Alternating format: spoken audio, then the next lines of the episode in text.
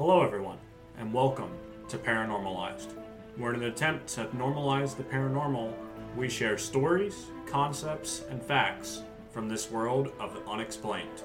This is season three of our podcast that dives deep into any and all manner of the unknown. I'm your co host, Drew, I'm Alex. And I'm Alicia. and welcome to Paranormalized. So, we are here with Dan Smith, uh, just doing an interview with him. Uh, he is very well known within the paranormal world, does a lot of cool things, a lot of cool stuff. Dan, you want to give yourself just a brief introduction? Hey, I'm Dan. I've been interested in researching the paranormal since 1995. So now the better part of my life. So I'm always just on the search for new information and trying to unlock some secrets as to what might be going on in people's experiences. That's generally me. And we have talked about Dan a lot during our podcast. He is the former owner of the company that we are now running, and he is our inspiration and our muse. It's true. You are our muse, Dan. Yeah, finally get to put a voice to the uh, name. Not quite a face, but Oh, I'm honored. Aw. Uh, it, that is a good segue. Your introduction into our first question, though, which is uh, when I guess when would be 1995 when your attraction to the paranormal began, but maybe more of how and why. Yeah, as a teenager, my parents were in the middle of a divorce.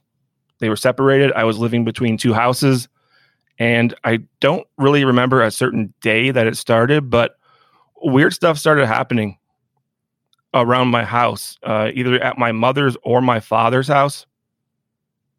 Um, coming out of a room, and my mother saying, "Turn off the light when you leave the kitchen," or my father saying, um, turn off the light when you leave the bathroom. Uh, I remember one, at least one instance of some running water, and um, I was basically lectured about saving energy. I was an only child, so there wasn't any brothers or sisters for me, and I, I just gave that cliche answer. It wasn't me. It wasn't me, but it was happening.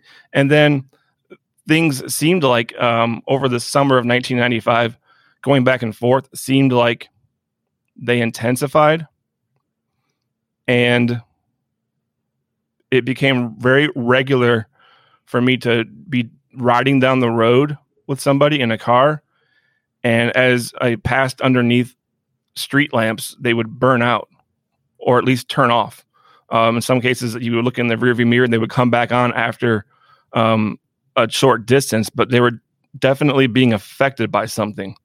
I didn't know what was happening and um, it just kept ex- uh, escalating and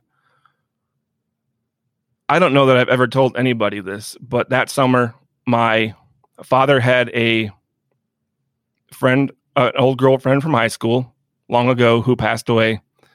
And he already knew that weird stuff was happening around me.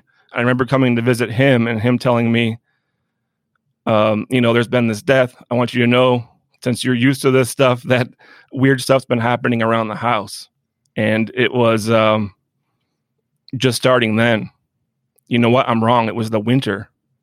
It was the winter before because um, there was a fresh snow on the ground. In the middle of the night sure enough we were woke up by banging banging on the windows outside like hard enough that i thought the windows were going to shatter. Someone's trying to bust their way in. Freaked me out. I'm only what 15 14 at the time. And um, my dad jumped up and that's the stuff that's been happening. That's the kind of stuff that's been happening. And um, look, looked out uh, you know in the dark in the fresh snow and there's no footprints. No one was around. Um, so he, he that house has always had some activity. Um, so i don't know if like being there and then going what going through what i was going through somehow intensified it but that summer it got to the point where i started to feel like things were going to happen I wouldn't say it was psychic. It was more of like a just like a nervous, shaky feeling. I could just tell when something was going to happen. Um, and there in the evening in my father's house, just sitting there watching television, he had the old cable box there, and um, I, I told him I feel like I feel weird, like something's going to happen. I just don't feel right. And it wasn't long after that the TV started changing channels by itself. And my dad said, "What the heck are you doing? Put put down that uh, put down that remote control." And I didn't have it. We both looked at it on the uh, coffee table there. It was just changing channels, and this all happened so fast. I mean, when it's happening to you, it seems like eternity. But Yeah. this whole thing maybe happened in a minute, maybe a whole minute, maybe less. But the TV's changing channels. Um, the lights started to flicker on and off in the room that we were in, in the living room. Um, like like an electrical disturbance of some sort was happening. The the TV's changing channels now, and we had this really old, ugly orange recliner that was like a family heirloom from the 1970s. And it was so old, like um, you had to use two hands to even crank the footrest open.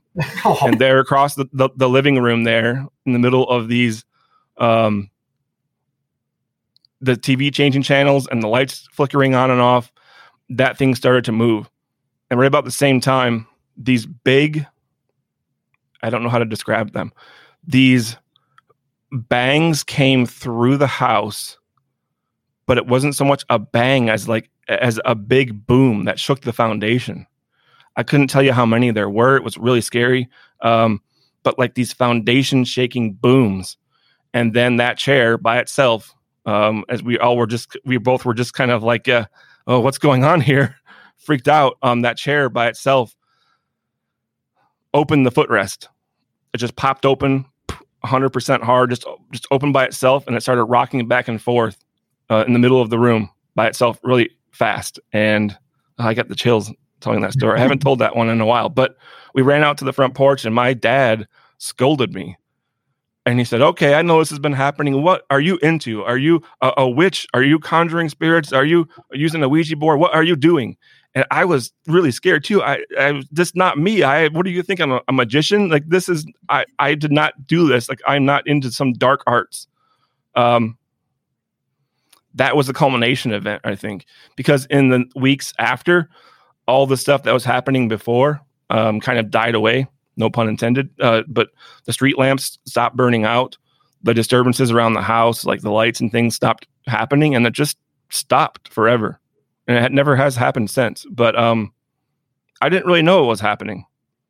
I always joke and tell people that if i would have known how to control it i could have charged my friends admission you know? I could have made a killing off of this uh, hey jimmy give me a quarter. Give me that bubble gum and watch this you know? But it wasn't like that. And um it wasn't until years later um i finally realized what might have been happening. So in the fall of 95 a friend of mine was um i was talking to said dude there's these two uh paranormal ghost hunters going to talk at the college. We should go we should go see them because dude your house is haunted and uh so we went that fall to the college and saw um, a lecture by ed and lorraine warren. And um, that one really stuck with me. And I, we didn't really know who they were. I didn't know who they were at the time. They seemed to know what they were talking about. And i remember staying after for quite a long time with others and just kind of uh, mingling asking questions. I remember um, getting a few tips from from ed. The only time i ever met them in my life and i really didn't have um, an understanding of who they were at that time yeah. but that kind of set me on the path to wow people do this and people try to find answers. I want to know what happened to me. But not until years later did i realize that what i probably experienced is the, the new understanding of a poltergeist haunting which is not caused by a spirit at all but rather caused by a human agent of some sort. Stressed out teenager like me maybe a menopausal woman uh, someone going through um, uh, pregnant pregnancy, um, death of a child, death of a spouse. But for as many people in the world that are going through these things, it's still a pretty rare and pretty um, misunderstood phenomenon. So I don't really have answers all these years later, that except for maybe it was me, and I don't know how it was happening. But that's what ironically set me on the path of this sort of um, delving into this topic. That's really cool. I, I had no idea that Ed and Lorraine Warren had helped guide you towards like realizing that this is a career kind of thing that can be turned into. So that's awesome. Um, I, yeah, I remember. I remember distinctly at first wanting nothing to do with it because they're showing these possession videos and uh, saying, "Don't watch too long, or you could become possessed." And I'm thinking, "Oh my god!" but then later on, you know, they're talking about like, "Oh, we like to investigate the look for um, uh, l- look for um, trends and look for things that may be happening in cases." And I thought, "Oh, I can do that."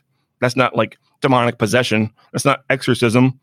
Um, I don't remember that that well, but I do remember him giving a couple pointers to the group I was in, like just talking to us all and saying, um, someone asked why why they do it in the dark. I remember that.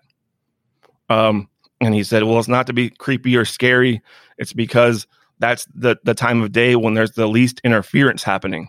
Yeah. The sun is down. Um, there's not as much interference in the environment. There's less light interference. There's less sound, um, and it's just a purer environment. I remember that. Uh, that tracks really well with everything that I know about you because the entire time that I've known you, you've always been much more into the the science behind all of it than anybody that I've ever met. So you really want to get into the answer of the how and the why, I guess. More than that. It's the- hard. Yeah. It's hard when mainstream science doesn't know what's happening. Yeah. So we draw so many of our theories um, from those big studies that are done because we don't have funding like them. So mainstream science doesn't know what's happening. I mean, look at for God's sakes, like the Einstein's relativity uh, theory of relativity says that time's not real. we know in the quantum realm that time's not real, but now we're getting to the point where you know they found the God particle, the Higgs boson. We're starting to understand more, but the more we understand, the less we know. I feel like right now. Yeah, for sure. Agreed. Well, since you you didn't get caught up on our podcast because you didn't realize we posted a new episode, we our first episode was about time as a circle, and we attempted to explain it, but it, we did not do it the same justice that you could do it. So, could you give us like a brief, brief um, explanation of time as a circle, at least as brief as you can make it, because it's not a brief concept. I know. brief brief uh time in general is it's it's even contested whether it's even a dimension in itself or not. And if it is we are only able to move through that dimension one way. So um it's basically the difference between two variables. That's all it is. And that's why people think that time itself is not a dimension of space It hurts my head. was that brief enough Yes, I- yes. I, would say so. Yes. Um, so, what was your very first investigation? uh, do as i say not as i do so um i remember um, That's not like me. I remember going uh, with the same friend and some other friends, and they uh, wanted to go start doing that stuff, and we didn't really know. There was we were teenagers, so we were doing it the wrong way, and um, going to old. Uh, I remember going to an old, dilapidated house on a piece of property up in northern Michigan. Uh, this falling apart house with just uh, the windows aren't there, the doors aren't there, and walking through my first experience, I thought I had a ghostly experience. It was a raccoon uh, in a cupboard in this dark, empty house that we shouldn't have been in. Um, and then again, doing it the wrong way. I didn't know at the time. Uh, going into to a cemetery when you weren't supposed to overnight, and just trying to take a simple um, analog recorder one of those ones that had like the two side that the little mini tape and just record. And I um, I, I will never forget the first now. voice. I'll never forget the first voice I had. It was near a tombstone. I don't remember what we said, but um, a clear man. Um, what do you want? I remember that, and that that when that happened, um, it's so I'm so far removed from it now, but I still remember the feeling, sort of, of the mind blowing change of reality. That wow, this phenomenon that I was reading about from Friedrich Jürgenson and Konstantin Raudive was uh, was possible. It was real. Then I started going through every way in my mind. How how was that possible? Was it a car passing by? Was it something else? And it was a voice. So um, that's how I started the wrong way, like going into these properties we weren't supposed to be in. Honestly, I really do think that's how a lot of people get started. Yeah. So- Yes, and as someone who also started off that way, I can tell all of our listeners don't do it that way, please. There are legitimate ways to explore places. Uh, do you remember what your first official place would have been? Yeah. I remember um I don't think we were breaking a law, but I um Oh boy. m- my mother worked in Michigan, northern Michigan, uh, as an interpreter at a place called um, Fort Michilimackinac, and it's up in the northern tip of the Lower Peninsula, where you would you know take the boat to Mackinac Island if you've heard that. Mhm. This reproduction fort built in the same site of this 18th century fort and it was so old and there was always stories of it being haunted and um, um, my mom and her her her, her coworkers actually finding a corpse like bones in um, a chicken coop Oh, and they named the guy and it, it was just um, oh man so it was super haunted and i remember just being there after hours helping get ready and um, secretly sneaking a recorder and trying to do some stuff while i you know like no one else knew what was going on um, maybe that was my first official but going into a site that really wasn't a thing uh, until i think after the popularity of maybe ghost hunters in the mid 2000s that sites would actually open up and charge and let people come in. It wasn't a thing. So I remember a few, um, I guess you could call them cases. It wasn't well formed back then, but of like family members and friends and just going in their house and listening to their stories and trying to at least catch some kind of evidence to corroborate what they were saying, mostly in the beginning. I hadn't thought about that. That there probably wouldn't have been a lot of places to legitimately do investigations at before the rise of popularity of this sort of thing. I mean, they Just- brought all the ones that were there now uh, were there then, but it was definitely trespassing back then. Just my entire life, it's always been a part of popular culture. I feel like because I grew up watching ghost shows with my mom, so thinking back farther than that just wasn't a thing to me. So Yeah, I mean, for as much as some people hate those shows and don't like them, it really did at least open the dialogue uh, in society about these things oh yeah, and for sure. get to a point where you could talk about it. Even if that person thinks you're crazy, you could still talk about it. It was something that was in popular culture, at least. Fair enough. Most people do think we're crazy, though. Oh this yeah, is true. definitely. I'm okay with that. Cool with it. Why not? So I want to talk about the business, the business that you know started off as Haunted Cincinnati Tours and is now Flying Pig Tours. So, like, when did you first come up with the idea to start the business?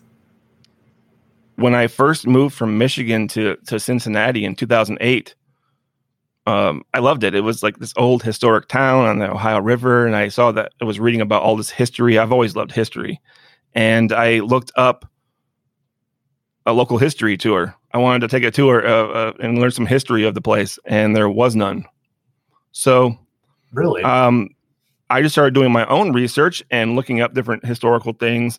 And I started realizing the more I looked, the more intermingled were these stories about the most famous um, historical properties also having strange activity, like being haunted.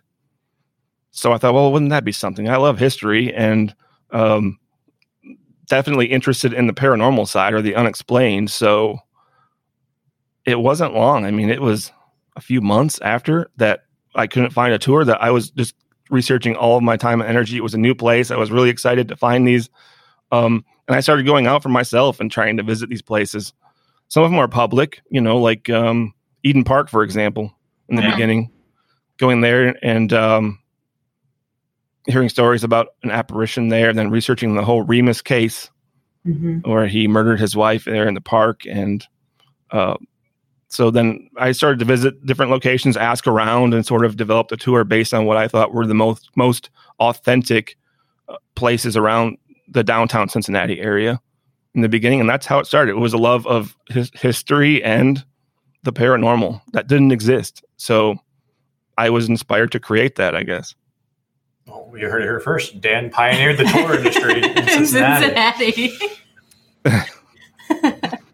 I feel like that's most people in this world, though. Like, you got to have some passion for history as well. I feel like, oh yeah, definitely. like they're they're ingrained within one another. You can't get one without the other. Yeah, just going in old buildings. I'm that person that's just walking around and looking at the walls and saying, "Hey, what used to hang here? Was that did that used to be a window, a door? What did they use that for?" I'm very interested in like you know what they how they used the building hundred years ago, and I'm that nerd. Um, I, trying to and we figure know a lot of people on tours that that's just what they're there for is the history. Like Yeah. they don't believe in ghosts personally, but they think it's fascinating to hear about everything that happened. So And thank God for those people. yeah. So, uh, going in line with the business and you getting into it and stuff, what advice would you think you would want to give someone that wants to get into the world of the paranormal themselves? my first piece of advice would be to sit down, ask yourself why you're interested, write down on a piece of paper what what's drawing you there. Um, is it the thrill? Is it that adre- tra- chasing adrenaline? Is it helping people? There's really no right answer, but I think it will give you a clear path as to what where where you should go. Um, some people just like to do it in their spare time just to see if what they watch on television is real for themselves. And that's okay. If that's what you want to do, then, then do that. Um, and then I'm pretty sure as people have experiences, that changes and you need to revisit that um, every few years. I've done that my in my life, just revisited like what am I drawn to now? What makes me happy? Where where do I want to go next? And I feel like that's where people need to start ask yourself maybe your top three reasons of why you're interested in doing this. If fame and fortune is one of them, yeah, that's not a good not a good um, choice. I mean, the TV shows are mostly gone now, I think, anyways. But there's no fame, there's no fortune in it. It's just basically um, something that you can learn for yourself. And having these experiences is not something that you can just always throw out there and show others and have them believe or appreciate what that is. It's a very personal experience. So I don't know. That was that was my goal in the beginning to sort of open eyes when I realized it was real. And then after a short time on, on the path, path, I realized that's not my goal. It doesn't matter what they think. Um, it's more personal. I've been in, in real haunted homes where you just can't. The belief is very powerful, and if you you can show them video of an apparition and voices and you can show moving objects and to them that's not possible so it's not anything but um, the wind or whatever else they're putting in their mind you have to respect that too that, that whatever they believe is true for them That's fair. Yeah, my uh, boss kept asking me, he's like, why don't you turn your ghost thing into a career? And I was like, because I would live in abject poverty. you live in a van down by the river Yeah, like he was, he did not get that. He- he's just thinking of like Zak Bagans. And I was like, not everyone can be Zak Bagans. I'm Oh, not sure everyone wants to be Zak No. Bagans. Yeah. He has a lot of money though. He, does have a lot of money. A lot of money. At Guys, least he finally came clean. he came clean finally at least said don't do what i do his personal life is a mess still years later it's there's bad bad things bad juju all around him I should think some of the stuff I he says. Anyways, without wanting to risk getting sued. uh, so Dan, we know that you've uh, you've written several books uh, on the subject of the paranormal, correct? a few yeah A few. Uh, when did you write your first one?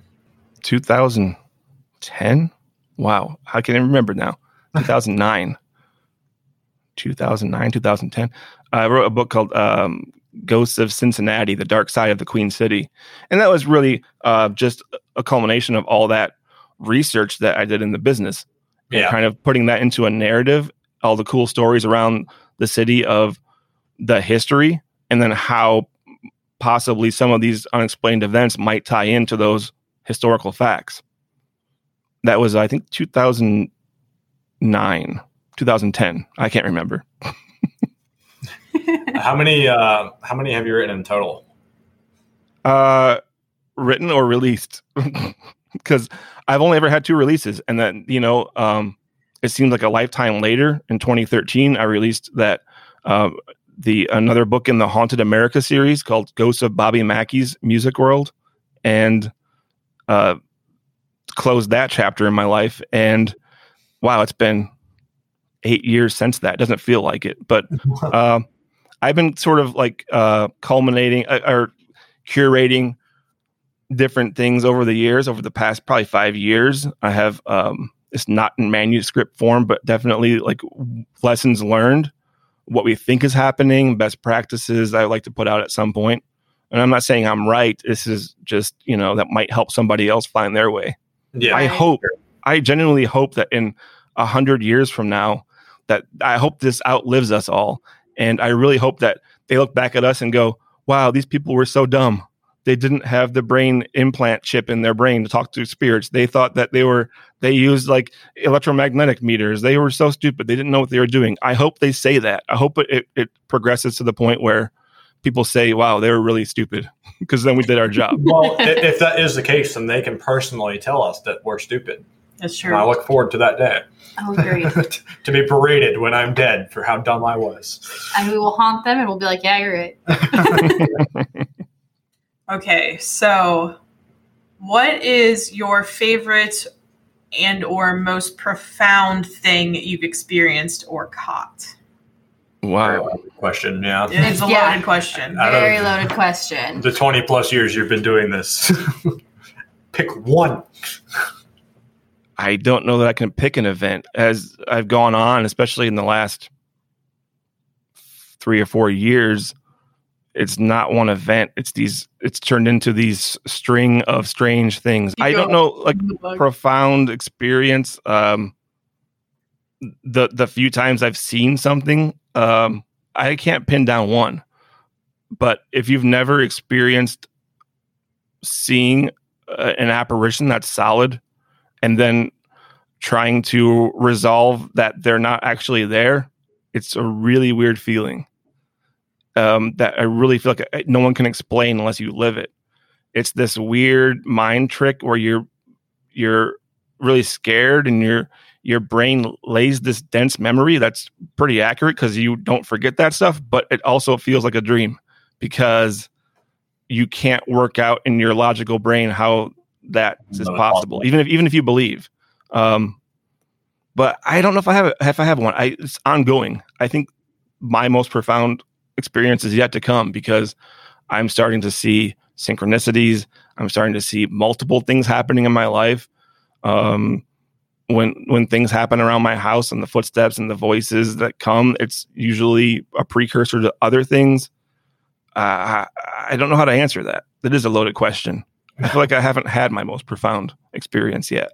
No, I can agree with that because it feels like every couple months now, I, I, I'm always saying that's the most profound thing that's ever happened to me. Like that's the most profound thing we've ever caught, and then a couple months later, like no, now this is the most profound thing. It, it's definitely an evolving. Um, I don't know what word I was wanting to use there. An evolving thing, I Yeah. guess. I don't know, but Current most profound experiences, I think, or was I think I'm dead. yeah, I think I'm dead. That's the current most profound for me. Um, We've we've all been dead for a long time the, uh, to get here. I definitely agree with the apparition thing though, because you try to rationalize it so hard. And I've seen a full body apparition once, and it was at Poasttown. Um, and I, I still think back to it pretty constantly. Like, was that person really there? Like, come on, like they had to be. Like, there's no way. There's a person just standing there. Like, it's something that like I fully believe in the paranormal, but I still am attempting to rationalize it. So I completely agree with what you're saying. I will also say I don't think I've had my profound, my most profound thing yet. I wish I had. That's because you don't go anymore. Exactly, which is why I was like, I wish I had had like, I wish it was over, but it's like I know it's not gonna be. that's the thing though. Like I, something switched, something changed, and just doing work away from haunted buildings, trying to make contact with good spirits and your own spirit team and things like that. That has been more profound for me. Um, it unfolds over time. You get these little tidbits that you don't understand until months later when some other researcher who doesn't even know you gets something and then it validates everything that you experienced and you're saying oh my god what how is this happening? Um i don't even know how to explain it but yeah, but yeah yeah i mean i think it's ongoing. I can respect that answer. but here's the most profound thing. It's not who they are it's not why they are it's that they still are. Yeah, I would agree. the with consciousness is still there the habits the personalities are still there and that's the most profound thing uh, so trying to say which one's most profound why is one better than the other It's like saying you like Billy more than Tommy when you don't really know them. You know? That's yeah, that's fair. Okay, so I have a question. So we obviously know that like Becca, your wife, very interested in the paranormal, like you are. But like, are other people in your family interested in the paranormal? Like, were your parents ever like super into it or anything like that? Are you the redheaded stepchild at like uh, family gatherings? They're like, oh, there's the weirdo Dan. Um, like maybe, yeah, I think to, to some of them, but no, no one else in my family ever was interested in this and hasn't been since. But you know, around the holidays, they'll ask questions like those really tough ones. What's the craziest thing you've ever seen? And it's like, uh, I don't know how to explain it to somebody. Even if I told, even if I had a number one, I don't know how I would explain that in words. Yeah, You, It- you know, because won't it's so the same weight personal. that It's more about emotion and feeling and knowing a truth in your head that you can't tell someone else in words. They also usually don't believe you half the time. They're like, "Oh yeah, okay, right." And I'm like, "Why'd you ask then?" some of some people don't want to. I mean, some people I think it, it scares them. Some people are legitimately scared of just thinking about their own death. That's Yeah. scary to people. I It- it's feel like I'm lucky to feel okay with that, to know at least have some idea that something else goes on. A lot of people don't have that. A lot of people think that this it's just eternal darkness or that they're scared of that time and I don't know. I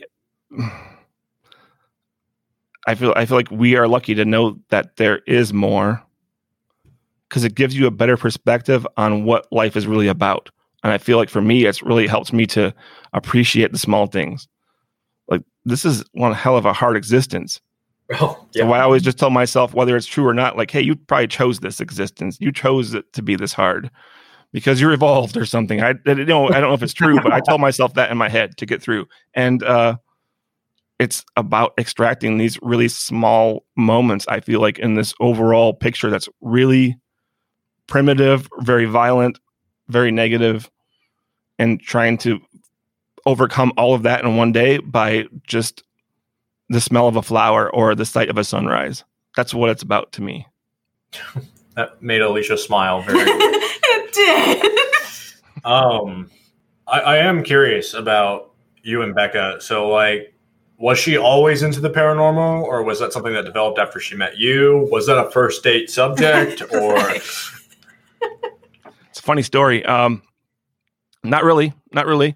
Um, uh, her one of her good friends booked a ghost tour that I was doing, and back then it was like so primitive. I was just sending out like manual emails as confirmations way back in the day, and uh, it didn't come fast enough. And her girlfriend almost said, "Hey, this is a scam. This is a scam," and we're not going there. And it almost got canceled, but um, they came.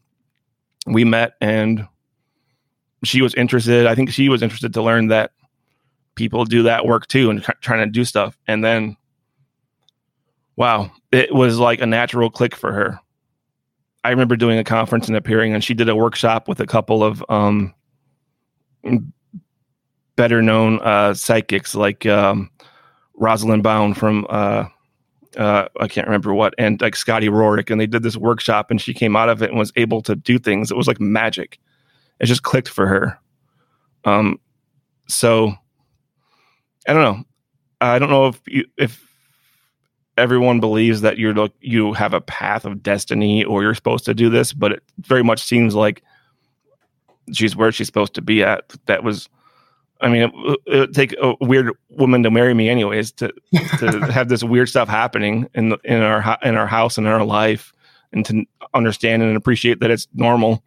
so that's really sweet. I had no idea that you. I know. I didn't know you met on a tour. That makes me so happy. Now I am convinced that I have to do more tours so I can meet my wife.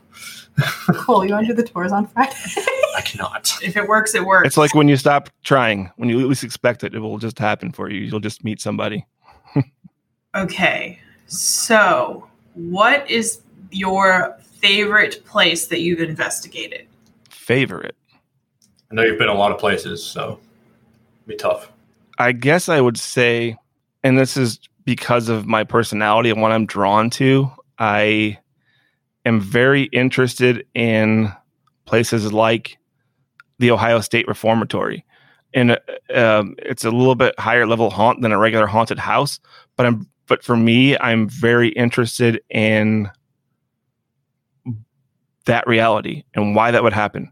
And why would you be still in a prison when you were imprisoned your entire human life?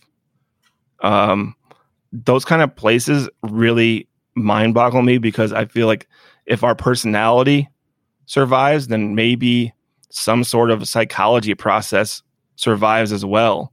And I've often wondered if down the line, if someone could actually develop some psychological treatment for spirits that, if mean, if they're having the same personality they had when they were alive, why wouldn't it work at least in a somewhat similar way if they're not leaving? Um, I'm sensing a TV show right now.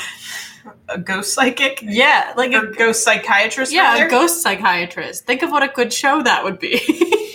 I mean, I'm weird. I think you guys have probably been with me when and seen it. Like at the end of a night when someone's done, I sometimes try to have a heart to heart. I try to understand. I want to understand what their reality is like, and what what do they see? What do they hear? Can they hear me? Can they see me? Can what what are their motivations?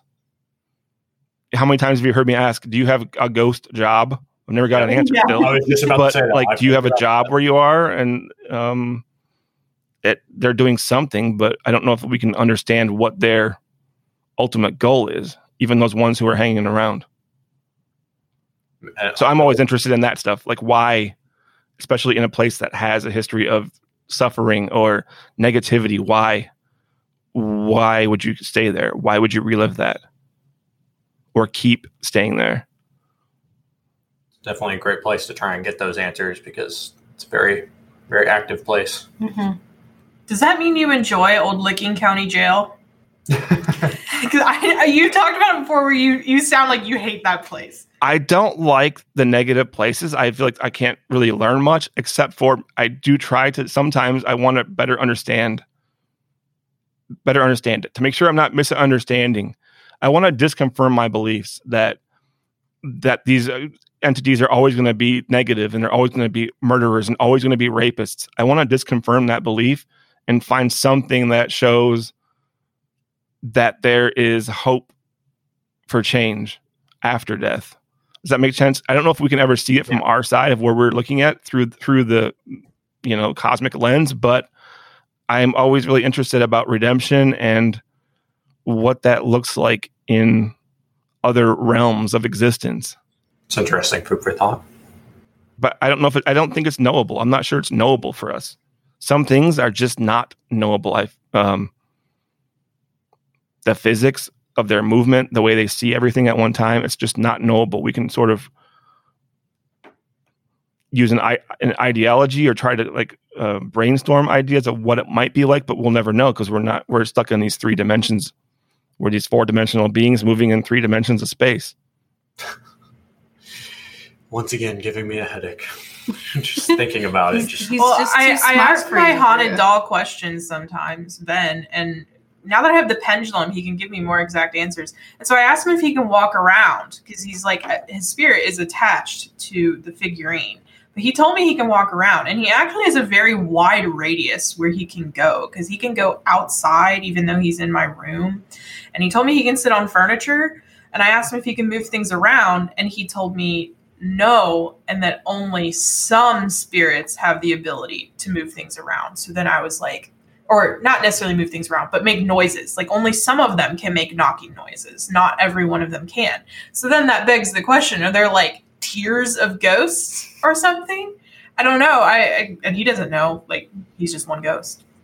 he's fourth dimensional, and those are fifth dimensional. So yeah, the only ghost he hangs out with is a cat. So like he's not gonna get much. Now he, he doesn't really know what's going on. But he's if I ask him questions about the paranormal, he will answer them usually. But I try to tread carefully. I don't want to say something that would upset him. But that's that could be that specific spirit's viewpoint. Yes, that's the thing. Like I, I don't know. I need because more he's tried so many times and no one's ever noticed maybe More haunted dolls. That's that's The uh, Find more haunted More haunted dolls. Yeah, just think about how we all have differing perspectives and viewpoints as people that are alive. Like, I believe one thing wholeheartedly, but other people believe other things wholeheartedly. So, you got to collect data from more ghosts. Is what I, we're I do. I, I need a, a like, uh, oh, what's it called? Those data books. I need one of those big data books, and just everyone. here, yeah, you need like a scientific log. Yes, Yes, yes. That's what, yeah, that's I have need. several of those. Yeah, so it's all about perspective though, because what if I feel like oh, seeing a ghost or interacting is pretty rare because we walk through these places and never hear or see much at all. It takes a long time. But what if there's thousands of them, literally thousands, screaming and yelling and uh, throwing things, and it's just an environmental factor that's not right. What if that like what if I'm totally wrong? What if it's just an environmental factor? And until the humidity is seventy one point three two percent, nothing's going to be perceived. You know, we just don't know that. Um, but I, I do get the same responses from spirits, and I think you guys have heard some too. Uh, When you ask them what's going on, they're just as confused as we are. They Yeah. don't have they don't just die and know the answer. Like, uh, where's Jimmy Hoffa? Like that doesn't happen. It doesn't seem like you know. All right. So, Mansfield, Ohio State is your favorite. Do you have a least favorite location? Some place that you just don't care to go back to? Uh, other than Bobby Mackey's, let's let's make that Yeah, clear. You gonna- cannot pick Bobby Mackey's because that's the obvious one for you. I don't know about not going back other than that place, but there are there are a couple places that I've turned down a lot of invitations to. Um, uh, I have to think about that. Um, never go back for sure. huh? I don't have to know that I never go have. back. Just I mean, but there's been places like Pennhurst Asylum, for example. Like people want to go there, and as much as I am interested in why people would stay around, I don't have any desire to go confirm that that people are still there, that you know suffered terrible torture or children that died. Uh, some of those things just don't attract me anymore. I just feel like I'm not going to learn anything good about it, so best to stay away from it. Yeah. yeah, so for me, it's more like which which places would I not go to or stay away from, like Pennhurst, than it w- is that um, I've ever been so negatively affected I wouldn't go back, except for one place. Yeah, Yeah. That one place that we won't ask you to talk about any Yeah. further. Yeah, we went to Trans Allegheny uh, recently, and there was um, we didn't get like a significant amount of paranormal activity, but you could feel it. Oh, yeah. It's definitely in the air there. yeah, th- there's definitely like a weird. There was like the energy was there, but it's like they just didn't really. They didn't want to talk to us. Which there is were a lot of understandable. people out and about. Because- there. We had some rude Karen. we had some rude people on our tour. Something did pull my bag though. That's true. Something did pull my bag very aggressively, and that's pretty much the only thing that we got in two hours. But And yeah, even during the day, you can feel it. oh yeah. yeah. it's just one of those places like Gettysburg, or I'm sure Perryville feels the same way. It's just it's in the air. those places you can walk through and just go, something's not right here. Yeah. There has to be something to energy that we can sense because look at you can do that in a regular operating hospital today. Just go in a hospital that's operating.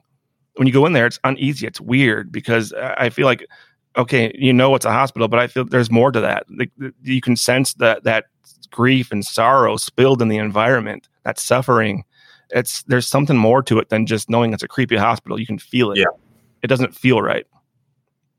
Yeah, so there's that- something more beyond our regular understanding of senses. I feel. the sixth sense. Yeah. Just knowing that there's bad energy somewhere. I don't know. Well, not necessarily bad, but intense, differing. I don't know. just that we have some capability to sense um, other things outside of ourselves. Look at some of the greatest minds in the world can't agree if we have 25, 27, 33 senses. They can't agree how many there even are. More than five, though. That's for sure. Um, so, last question about locations. Uh, do you think is there any place that would be your dream location, like anywhere that you haven't been that you would just love to go? Definitely Alcatraz. Alcatraz. If I could get one night against Alcatraz, I would. That would really um, be interesting to me. that tracks. yeah. Alcatraz is also on my bucket list, so makes sense. Do they even To try to understand why they're still there and understand what that whole reality is like. Is it still is it still sort of um, isolated like the island is where they are? Is it different? Uh, it's- that would be my my top spot. It's a good choice. Uh, yeah, that's a Yeah. pretty good choice. So let's talk about your podcast, Dan, because your podcast just started. You have two episodes out. I mean, it'll be probably three or four by the time this episode comes out. Um, do you want to tell our listeners about it so they can come and find your podcast? Sure. Yeah. I started a podcast called Hauntingly Ever After.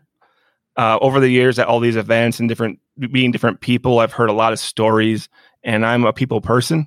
So I feel like out there in the media or even at events, you can hear a lot of like people's personal ghost stories or what they've experienced. But um, my podcast is really looking and deep diving into what that means to the human experience. Um, are there psychological changes? Um, some guests uh, find a new community they didn't know existed to support them. Some of them are outcasts from their families entirely just because of some, something that happened to them. Um, it's, it's just an interesting sort of uh, dive into not only the experiences that they had, but how it altered their life path. Do you Basically, want yeah. something significantly more structured than our rambling? Dan's podcast is perfect for that. Yes. some people like some people don't like structured i, I don't know. But yeah yeah so it's a narrative podcast. We go through uh, the story from uh, start to finish with uh, with a guest over multiple episodes and give you a chance to uh, I, I mean i've been lucky enough to have some of the most famous people in the world open up to me and tell me um, details that have never been been disclosed before because no one's ever asked. It's about that human side of it that when the lights go off and no one's asking you questions what does your life look like in the fallout of some really extreme usually uh, paranormal events that happen to you Currently, Dan is doing the Conjuring House with the Perrin family. And Dan, I noticed you had some exclusive stories that have never been told before. Yes. That you've gotten out of. Um, oh a few have come out already yes yeah. there's more yes That's if that's not reason enough to go listen to Dan's podcast, I don't know what is. The Conjuring House exclusive stories from it, only on his podcast. And, and they're pretty good stories. Oh yeah, it's so fascinating. I mean, honestly, so I'm. We all know I'm the big wuss here. I've never even seen The Conjuring, guys, but I was completely fascinated listening to these episodes when I was driving to work. It was incredible. I just could not believe it. It was over when I finished the second episode. I was like, oh god, what am I gonna do? it's one of those cases that are so profound it's so profound and so like over the top it's just uh it's hard to believe and the family Oh, says that but It's there were so many witnesses and so many family and friends that saw stuff too but but Yeah. um you know the warner brothers making the movie there were some parts of that story that they wouldn't touch with a 10 foot pole it was just too scary they they weren't they were tried anything they could do to get a pg-13 rating even the way it was. And warner brothers told my friend andrea you know the oldest daughter in the house uh, for that story that that it was just too scary. That there was nothing they could do to get a pg-13 it was just an r movie because it was too scary. And that was leaving out i would say 80% of the craziest things that happened to them that are still happening to them yes, you had mentioned that. that We don't we don't want to spoil it for anybody that would Yeah. like to listen. no, I don't want to spoil it, but um, some I connections really are lifelong yeah I, I enjoyed the story from um, when their mom had her first experience alone. That was my favorite story because that was crazy. So everyone should listen to it just for that story. it's in the second episode. But um, do you know approximately how many episodes you think the Conjuring arc will be? Uh, I think we're trending. Uh, I think I'm uh, about five. So Five. episode three, which will come out the, the week of yeah, what we in August, uh, week of August second. But I think yeah, about five. Um, to give it the full justice that it deserves and delve into these points that have never been talked about before. It's really important because some people might be experiencing similar things, and if we just sweep it under the rug forever and don't talk about the hard topics, then who who is that helping? Yeah. Yeah. That's how I feel. So I've been very lucky to have people open up to me um, about you know um, UF, UFO abduction experiences, um, animal experiences, past lives, all kinds of stuff. So it, yeah, it's a journey with the person. And I feel like by the end, you really understand their experience in a much more human way than just a ghost story. Um, although I'm sure I don't not sure anyone can really ever 100% appreciate some of these stories because if you don't live it, you just Yeah. fully comprehend what that change is like in your life. How did you meet Andrea and her family? I met Andrea at a paranormal conference in Michigan in about 2017. It's the funniest story. My wife Becca remembers well because we met and it, both of us, Andrea and I, felt like we knew each other from uh somewhere else. It was just this weird thing. This like older lady who reminds me of uh, Bea Arthur from Golden Girls, looks like her, talks like her, and um, it was just the weirdest experience. Like I just knew her, and then she came up to me the first time we met, and she kissed me on the lips. my wife, my wife Becca was, and that's just how she is. She's just a very loving person, um, very open, affectionate, and uh, so I met her.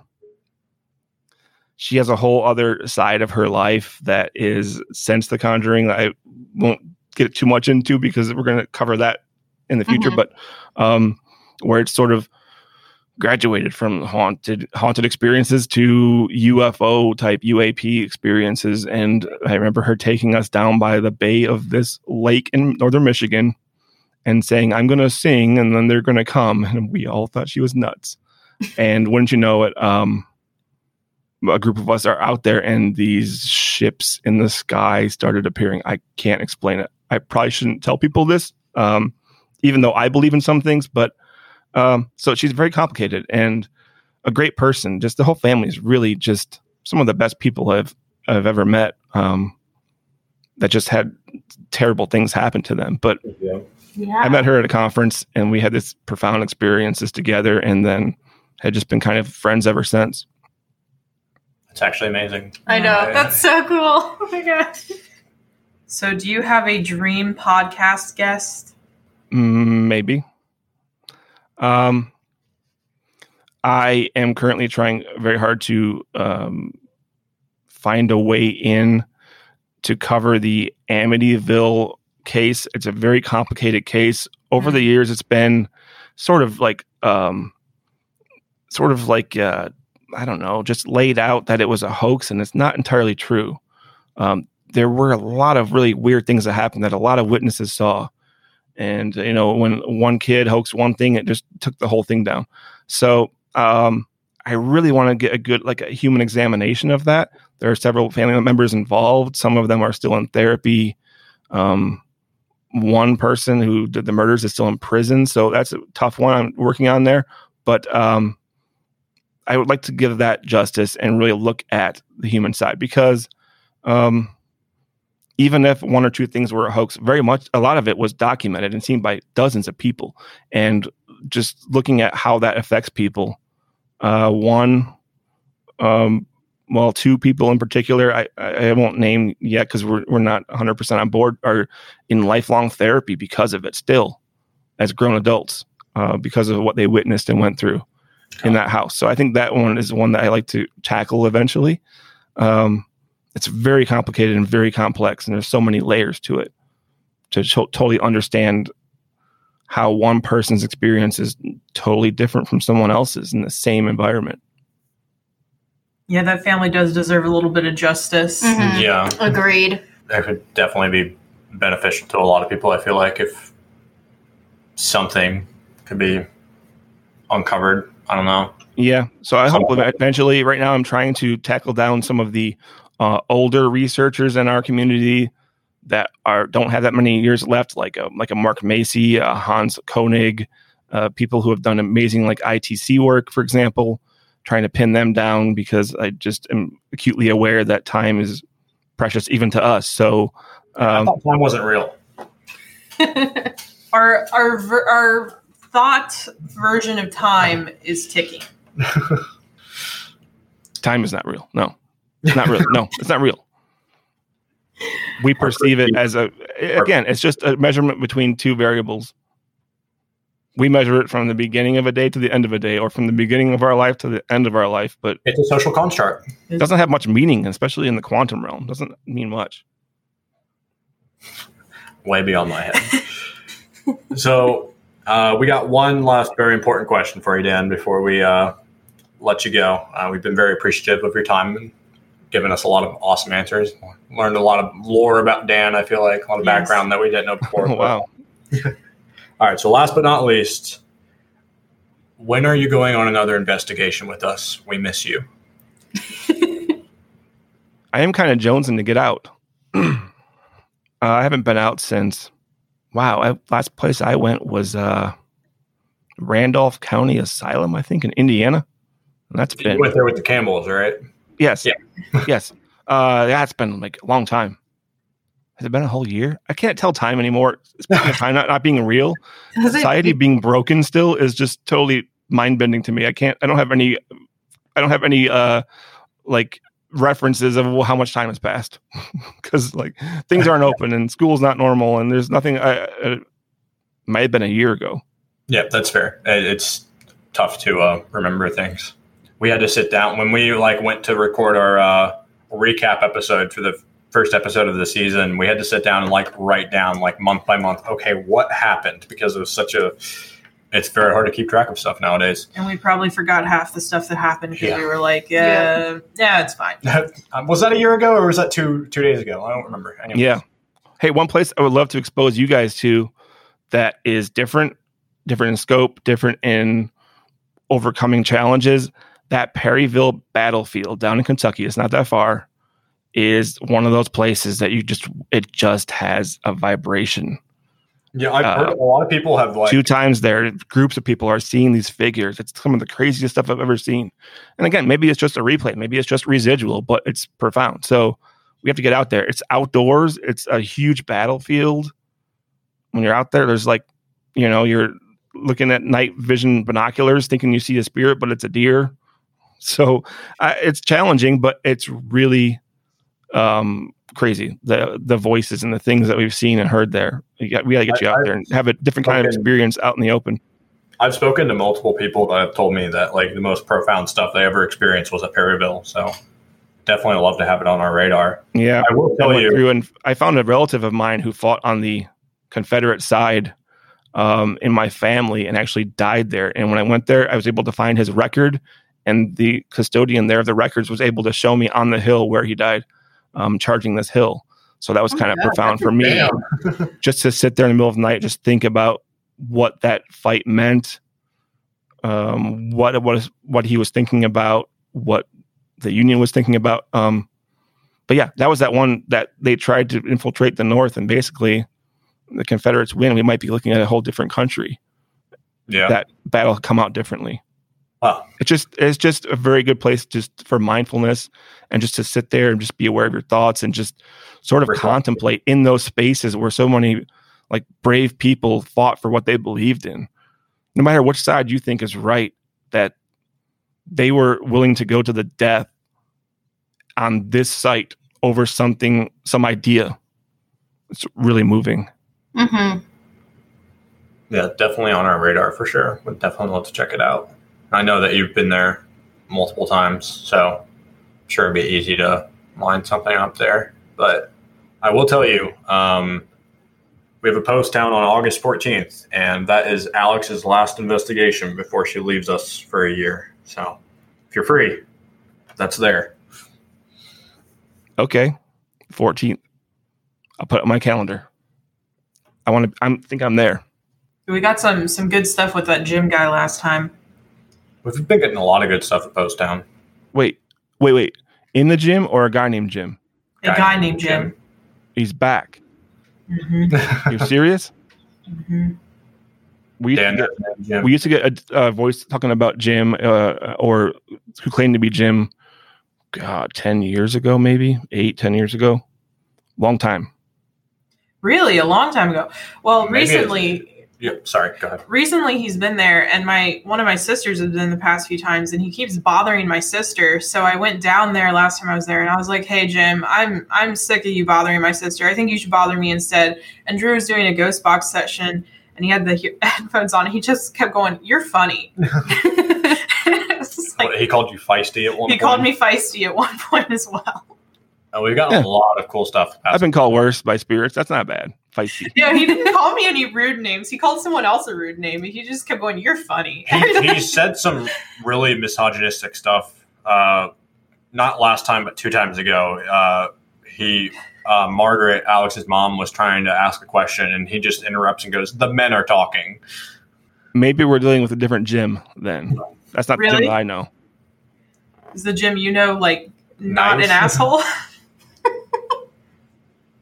Uh, correct. Yes. Yours sounds like a whole ass, not an asshole. Yes. yeah, yeah, he's not nice. All right, well, we should probably wrap this up. Um, I'm sure you got stuff to do, um, but we really appreciate your time again, Dan. Thanks for having me, and I hope that you know um, your listeners keep talking about it and keep meeting people that are like-minded, and don't let someone else tell you what to believe. Just keep looking for your truth. yeah, per- pursue what your passion is at all costs. I, I've been doing this for a couple of years now, and I've formed so many lifelong friendships and experienced so much cool stuff that it's definitely worth it. Without a second of hesitation, not wanting to change the thing. So, I agree completely. Don't let someone calling you weird or crazy or giving you a weird look deter you from pursuing something that you might be passionate about, whether it be the world of the paranormal or something else entirely. Or fish tacos. That's correct. All right. Well, does anyone have any parting words for Dan Nice. besides thank you very much? Yeah, thank you very much. Goodbye.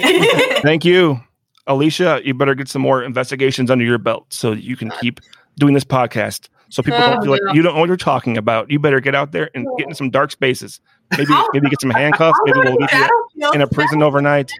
Wide open. I'll do a battlefield. sure. Plenty of space to run. Yes, plenty of spaces for me to hide in. All right. Well, that being said, thank you everyone for listening, and you guys have a good night.